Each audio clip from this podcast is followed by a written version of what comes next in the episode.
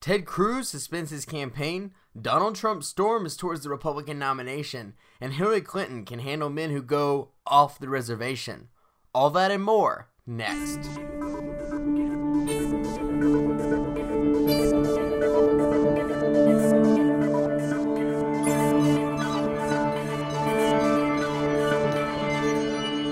Welcome into the Politicast, the political podcast that takes a look at politics through the lens of common sense.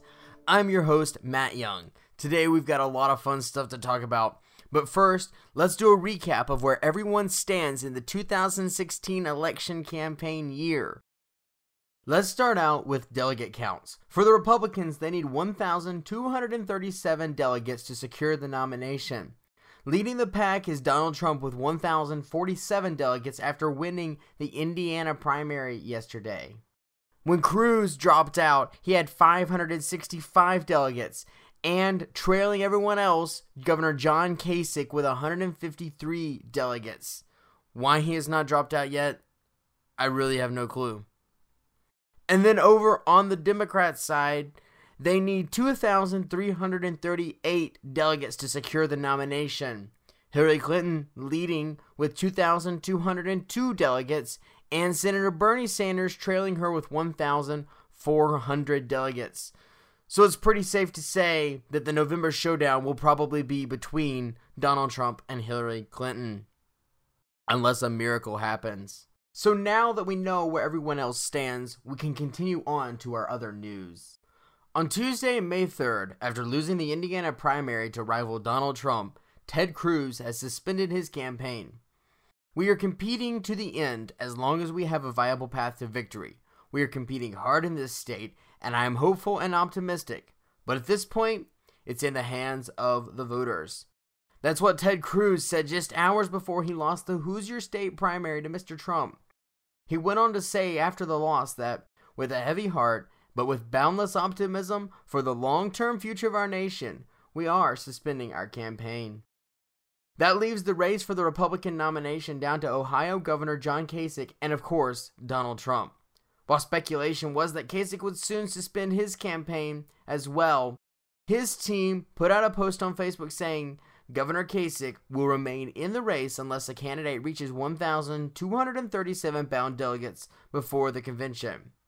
So, whether you agree or disagree, you have to give Kasich credit for fighting until the end.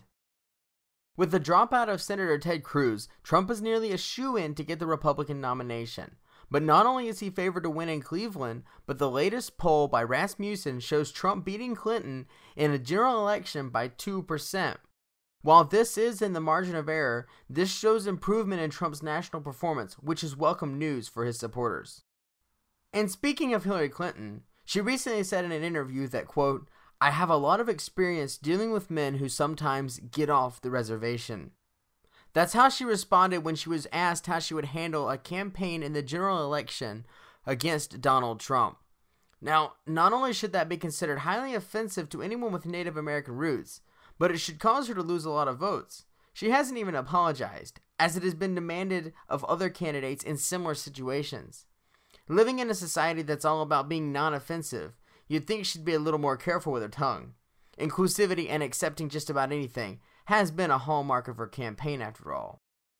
Amanda Renteria, Clinton's campaign director, did, however, apologize. Following the interview, Renteria tweeted saying, About the use of an expression today that has some very offensive roots. Divisive language has no place in our politics.